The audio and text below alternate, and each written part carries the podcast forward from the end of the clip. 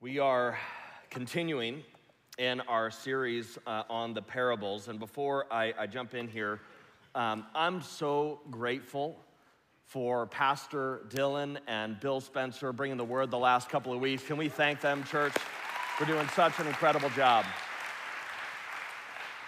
Uh, it, it's, it's amazing to see what God is doing um, in our midst, and it was a privilege to speak in the high school ministry a couple weeks ago uh, we had some fun down there. It was great. Let me, let me ask you how many of you have ever heard um, an objection to Christianity like this? I respect Jesus. I respect the teachings of Jesus. I mean, he taught on love and mercy and forgiveness and, and all of that. I, so I respect that. I respect Jesus. But I can't believe in a God that would allow room for the existence of hell. How many of you ever heard an objection like that? Okay. So, what's interesting is there's a slight problem with that position. Because Jesus didn't just give rev- revolutionary teachings on love, mercy, and forgiveness, he lived love, mercy, and forgiveness. 1 John 4 8 says, God is love. And yet, Jesus, while he's teaching and living out love, mercy, and forgiveness, he tied his teachings on love so intricately with the doctrine of hell, you actually can't have any level of intellectual integrity and say, I respect Jesus, but I can't believe in a God that would allow room for hell.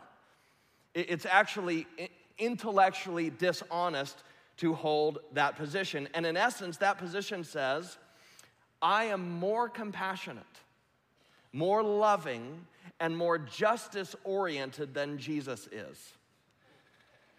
And I'll show you why this argument doesn't hold up. And I also want you to see today that the doctrine of hell, we, we don't think about this, but the doctrine of hell actually gives you the power to be a far more loving person, a far more forgiving person, a far more merciful person than you would be otherwise. If you brought your Bibles, go ahead and turn to Luke chapter 16.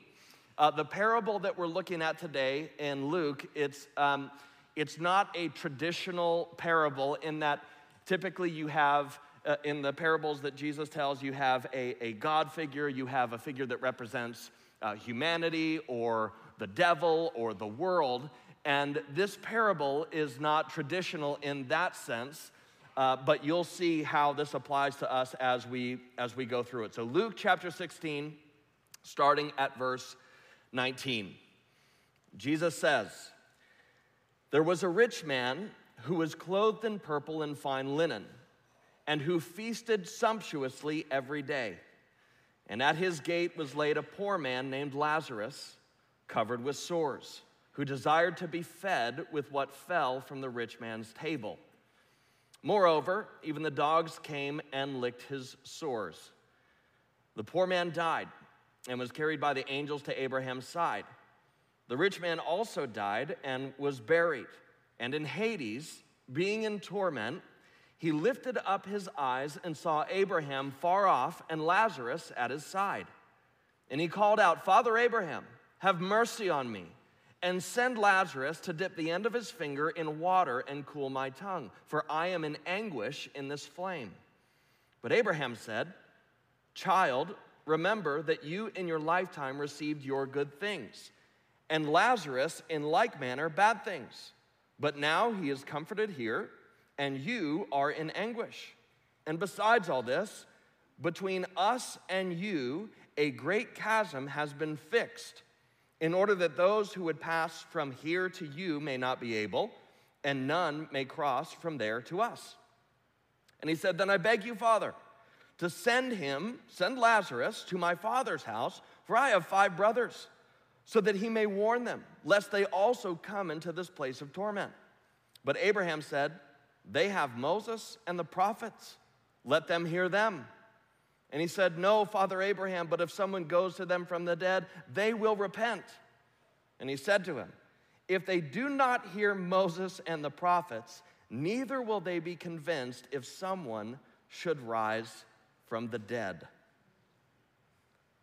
There is so much going on in this story. Uh, and first off, uh, the, the danger with the parables is that if you don't understand uh, the, the, truth that the parable is pointing at, the, the parables can be very easily misinterpreted. So let me just clarify this right out the gate. The, the, the point of this parable is not that rich people go to hell and poor people go to heaven. Okay?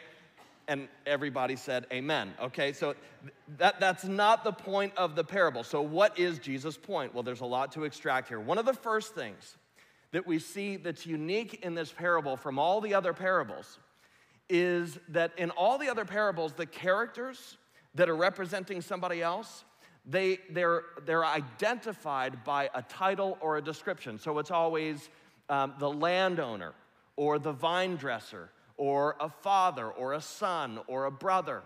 That there, it's always a description or a, a title of somebody, but it's never a name except here, except in this parable. Jesus gives the poor man a name, and we know his name. His name is Lazarus. And in contrast, the rich man, the other character in the story, remains nameless.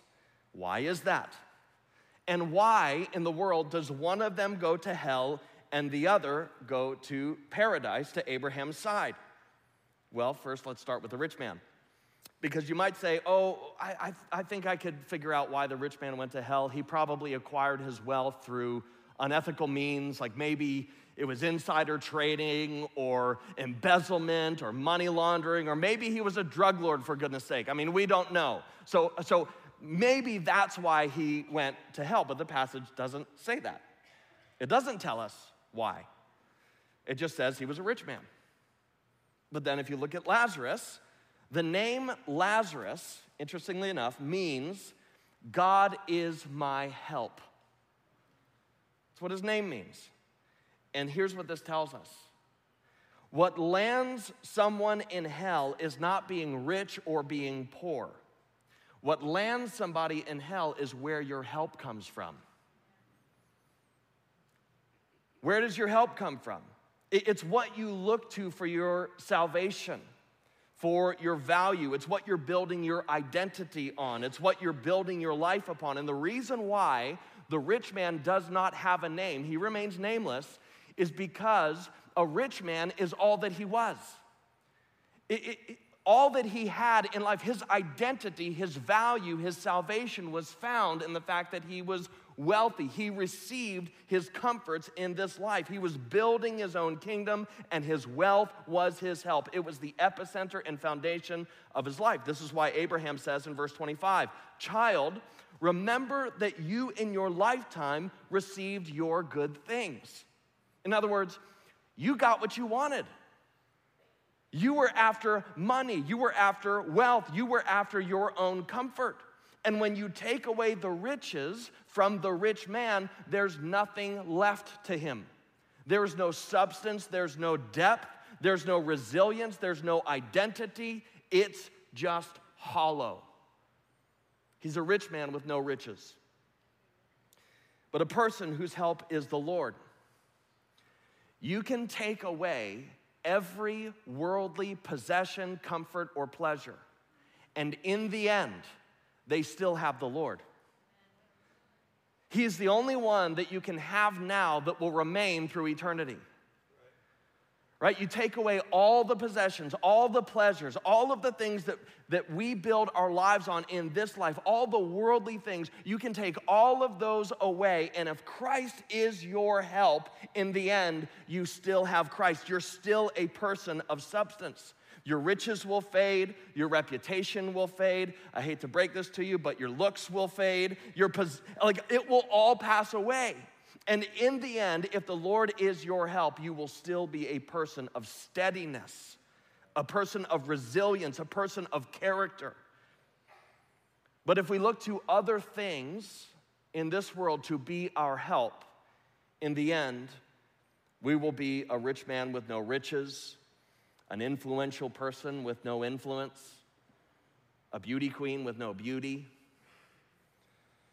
See, Jesus is telling us today through this parable, make me your help. Let me be your help. Forsake all other loves. and center your life on me, and you'll have a name. You'll be a person of substance. You'll be a person of steadiness that circumstances in this life cannot touch, good or bad. You'll be a person uh, of, of resilience and character and substance, eh, or else in the end, you will find yourself utterly empty, hollow, and devoid of substance, significance, and meaning. So make me your help. That's the invitation. And the question for us, for you today, is what is your help? What are you most tempted to look to for comfort when circumstances you find yourself in are difficult or painful? You say, well, it'll, it'll be okay because at least I have money? Or it'll be okay, at least I have this relationship over here. Or it's okay, at least, at least I'm a mom. I have, I have my kids. Or I, I have my house, I, at least I have fill in the blank. What are you most tempted to look to to be your help other than God? And the question is Is there anything wrong with those things? Is there anything wrong with being a mom? Is there anything wrong with being wealthy? Is there anything wrong with these things? And the answer is no. But it's when you take the good things in life and turn them into ultimate things. That's what's wrong. That's called what the Bible calls idolatry. You're centering your life on something that is going to twist and disorient and distort the rest of your life.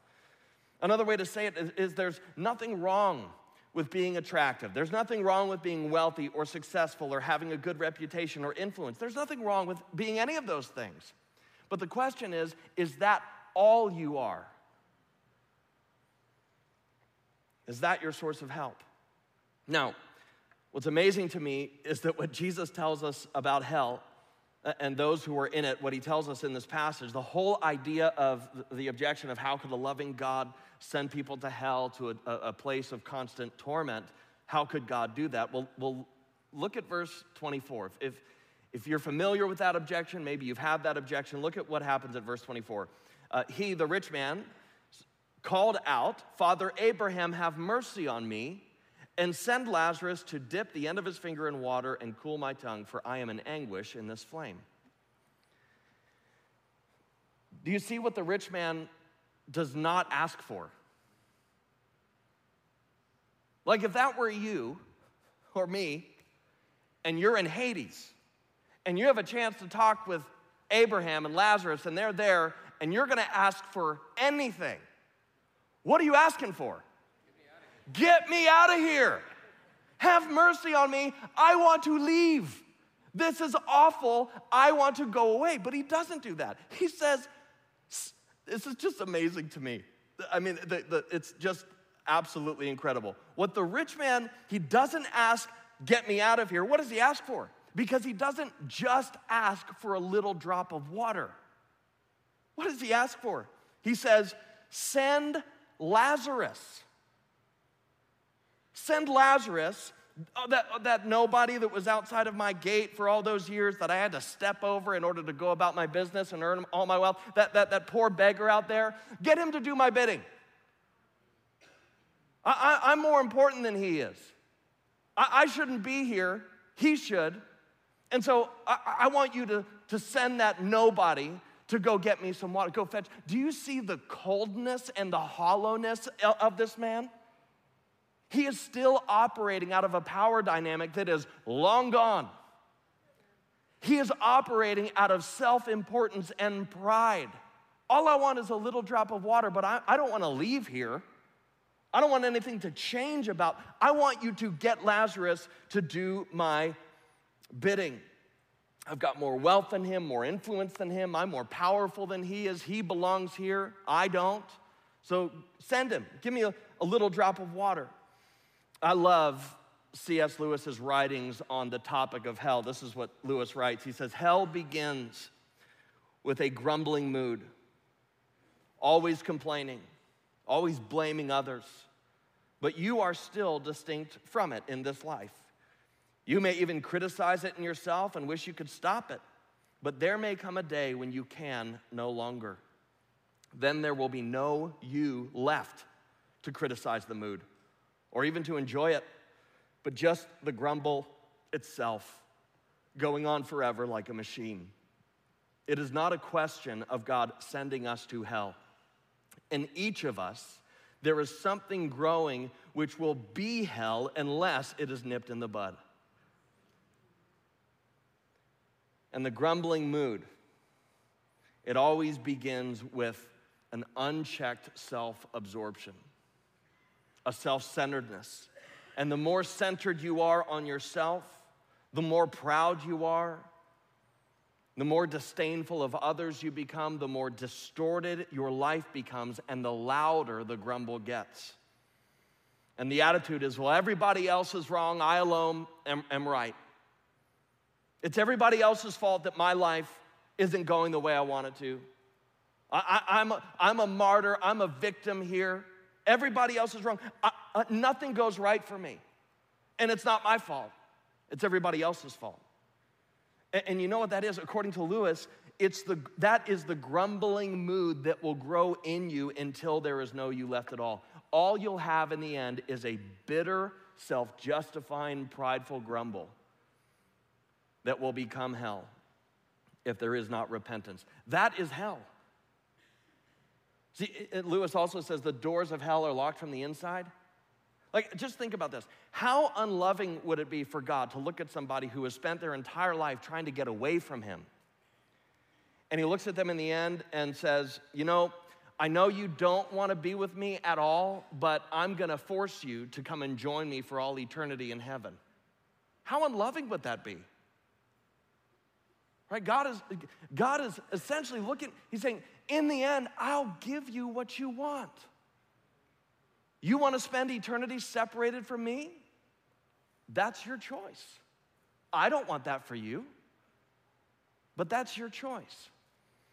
Now, Lewis also writes, he says, there are only two kinds of people in the end those who say to God, Thy will be done, and those to whom God says in the end, Thy will be done. And if we're so adamant to get away from God, in the end, He will simply give you what you want. He will not force His way into your life, and He will not force you into His life. So the rich man in Hades, number one, he doesn't ask to leave. Number two, is ordering Lazarus around and then says, Well, if you won't send him to give me a drop of water, then do what? What does he say? Uh, verse 27 and he said, Then I beg you, Father, to send him to my father's house, for I have five brothers, so that he may warn them, lest they also come into this place of torment. Now, this is, there's a lot here, but there's, there's sort of this passive aggressive thing that he's doing with God. You know what he's saying? He's saying, God, you didn't give me enough information.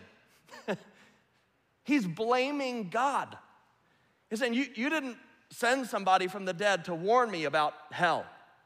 And so, because you didn't do that, that's why I'm here. It's your fault. It's your fault that I'm here. I'm not asking to leave, I don't want it to change, but it's your fault. And if only you had sent somebody to warn me, then I, I would have gotten it, but you didn't do enough. And the fact that Jesus is the one telling this parable, the one sent from God to rescue humanity from eternity separated from Him, it's pretty ironic. But see, if it's true that hell begins with a grumbling mood in us, that pride, that self justification, that self exaltation, and that goes on through eternity, then hell, what this tells us is that hell is the inevitable outcome of an identity built on anything other than God. And see the question how could a loving God allow a place like hell to exist? My question is how could he not? How could he not? I, am just to nerd out on you theologically for a minute here. Universalism, okay? Universalism, uh, universalism is the belief that all of humankind will eventually be saved, regardless of what they believe, regardless of how they behave, regardless of how they conduct themselves, right? Regardless of their beliefs or behavior, Jesus is just gonna let everybody into his heaven in the end anyway because a God of love would never condemn anybody to an eternity of torment. Let me just pose a question. Let's suppose, um, let's suppose somebody did something horrendous, unthinkable to one of your family members, maybe a, a sibling or a child or your spouse or even a parent. Somebody did something horrendous and unthinkable to them, and somebody came up to you right afterwards and says, Well, God is a God of love, so He's gonna let everybody in in the end anyway. I promise you, you would not be thinking, Wow, God is so loving.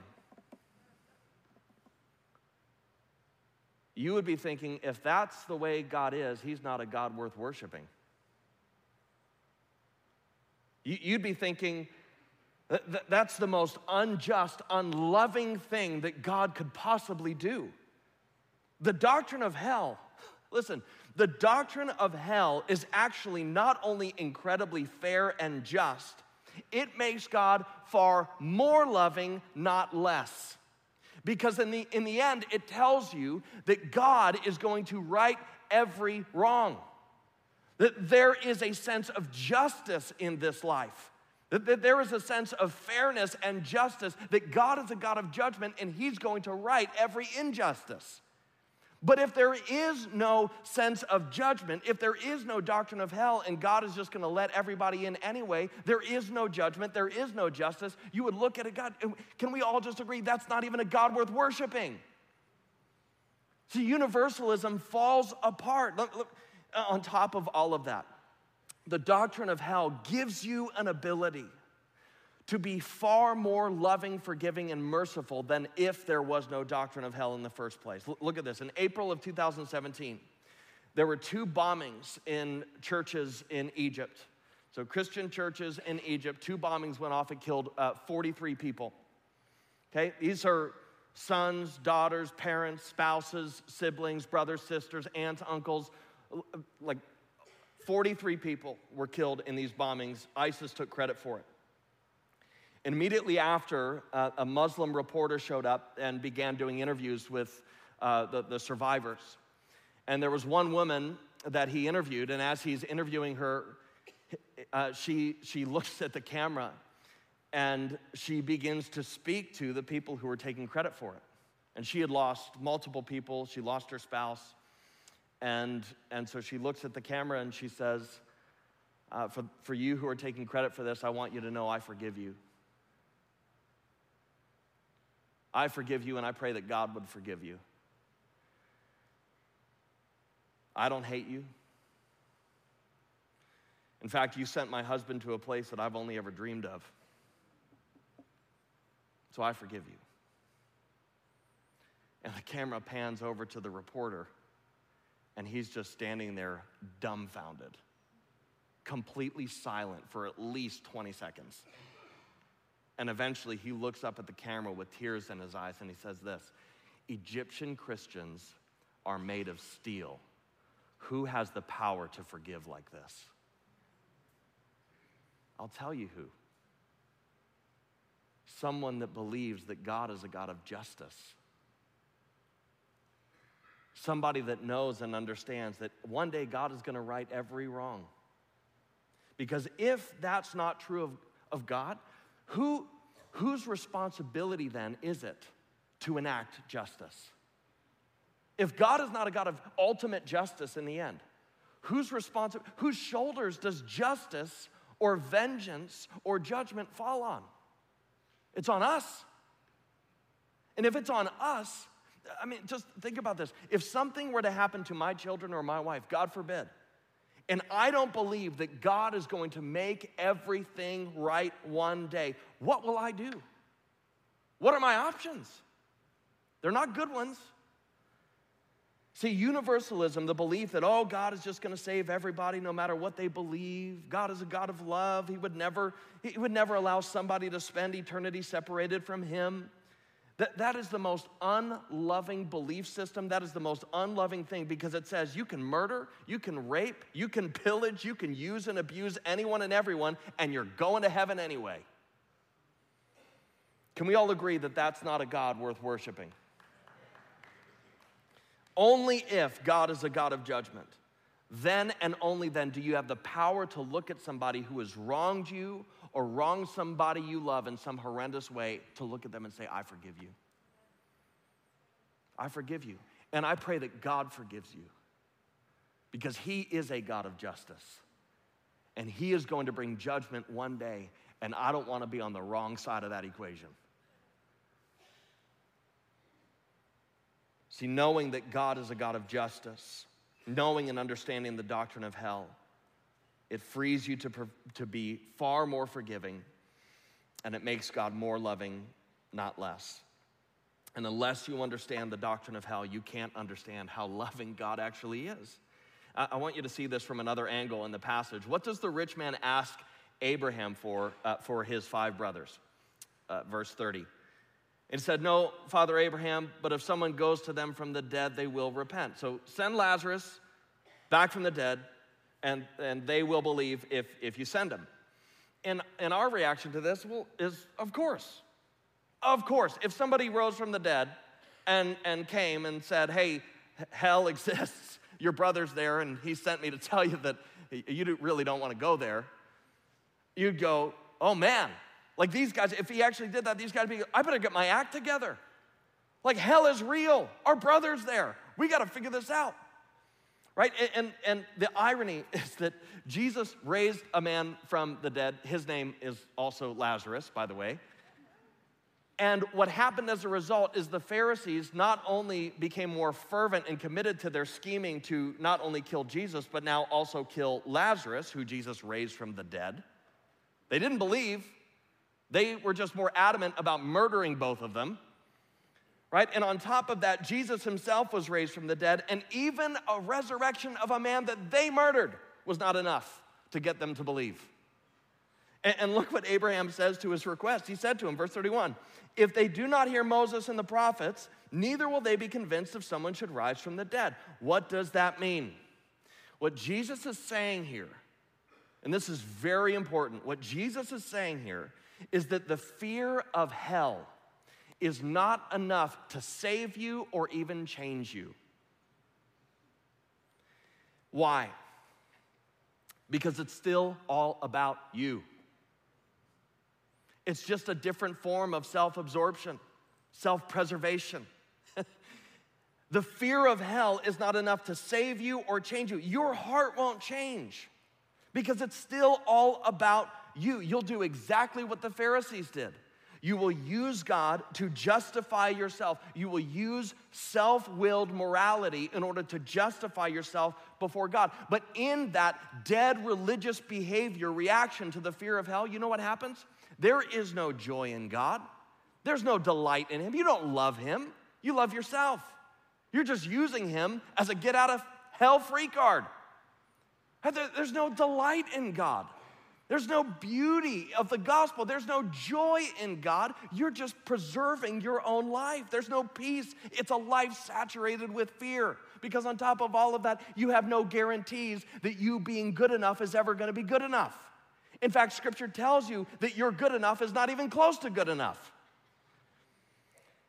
Right? And, and as you live in that paradigm, your heart is only going to become colder and colder toward God and more disdainful toward other people that aren't trying as hard as you are. You understand the beginnings? Th- this is the beginnings of hell, not the avoidance of it. And you say, well, that's terrifying. So, how, how does our heart change? How do we actually change?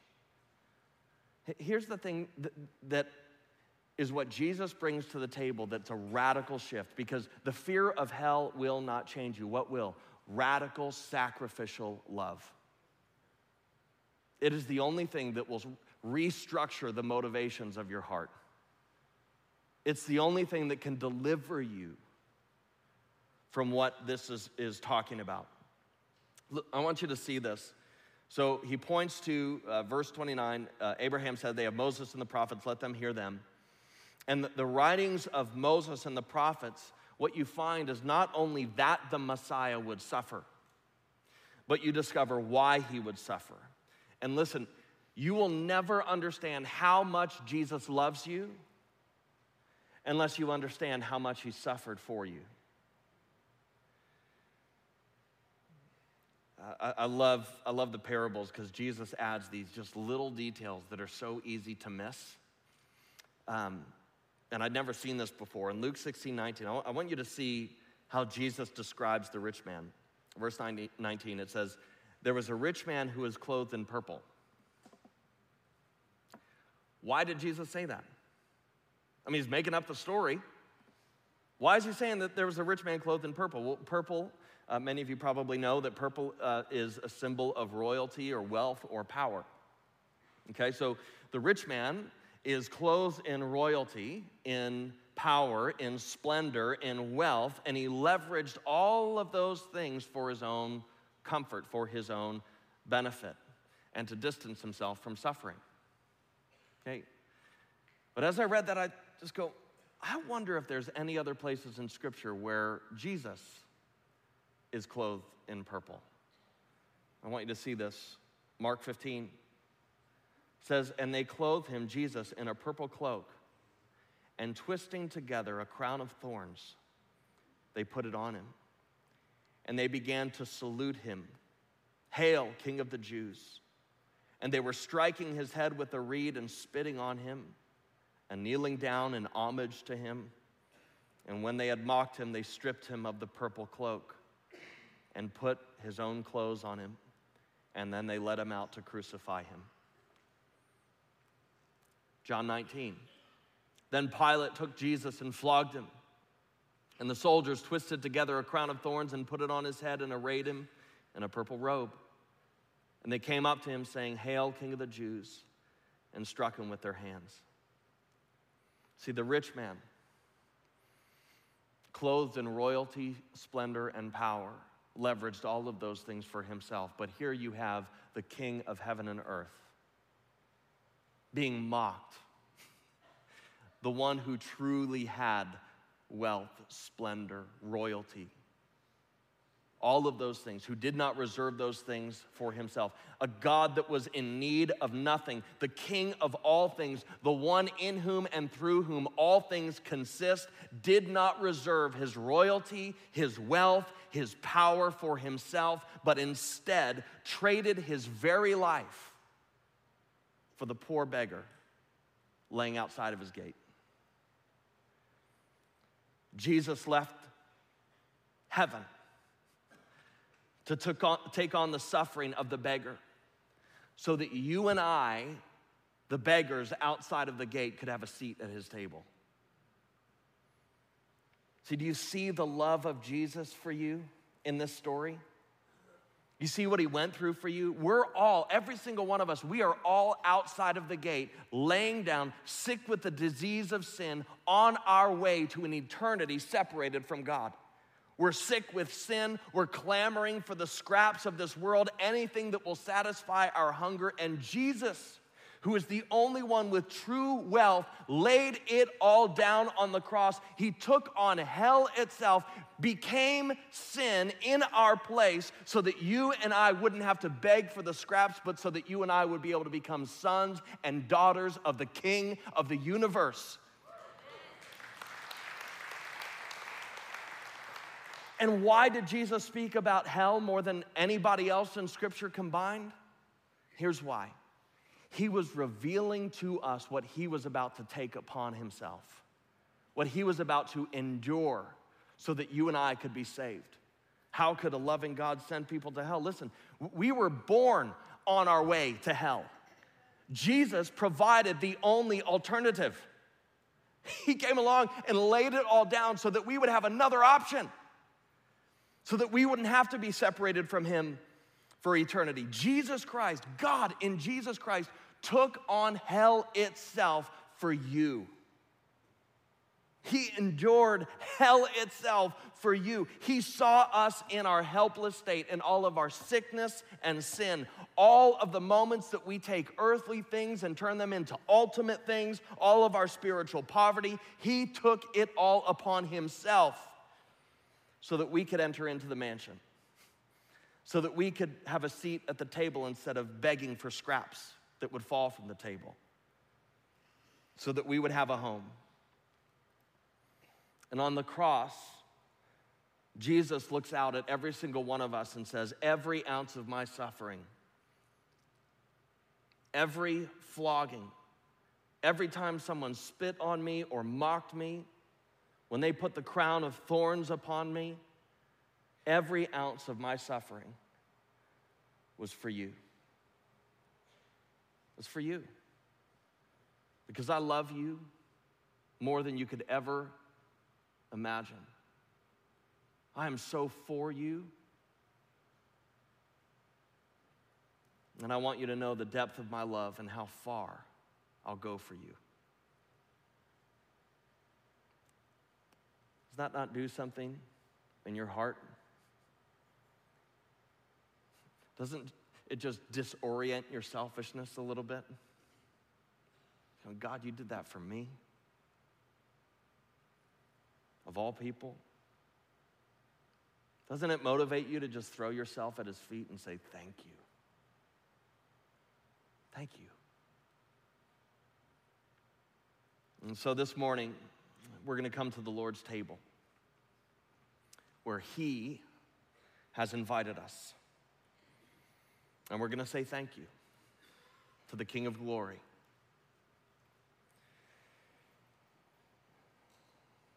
As our elders and pastors and ushers are preparing the elements, uh, the ushers are going to prepare to dismiss you row by row. And um, as we come to the Lord's table or prepare for communion, communion is a sacrament, it's an act of obedience to Christ. And Jesus commands us to take the bread and the cup in remembrance of a God that laid down his very life so that we wouldn't have to spend eternity separated from him. And maybe you find yourself in a place today where you've doubted or you've wandered from God in some way. And our hope, our prayer for you is that you would allow communion today to serve as a step toward God and, and deepening your trust in Him. And if you wouldn't consider yourself to be a Christ follower, I want to invite you to forego communion this morning. This is uh, an act, a sacred act of obedience for those who believe, those who have surrendered their lives to Him. I want to let you know uh, we do have gluten free crackers if, if, uh, if you need that or want to take advantage of that. And as you take the elements today, I want to invite you to hold on to the bread and the cup until the very end of service. And I'll come back up and lead us, and we'll partake collectively as the family of God. And as we come to the table today, I want to invite you to stand in awe of a God that forsook everything. He forsook everything to trade places with the poor beggars laying outside of the gate. Let me pray for us. Heavenly Father, thank you. Thank you that you are a God, even though you had every right to distance yourself from us even though you had every right to walk out your gate and step over the poor beggar. God, instead, you traded places with him so that he might go into your mansion, find healing and wholeness, salvation. And God, you took on his suffering to make a way for salvation. And God is every single one of us as the poor beggars laying outside of the gate. God, today we see that you laid it all down for us so that we would be rid of the disease of sin, so that our selfishness and self absorption would be dealt with and so that we would have the freedom not just to be welcomed in as servants, but to be given a seat at the table of the Lord. Thank you. Thank you. We say thank you today. We worship you and we remember your sacrifice through your body and your blood. In Jesus' name. Amen, church. Let's go ahead and stand. The ushers will dismiss you row by row.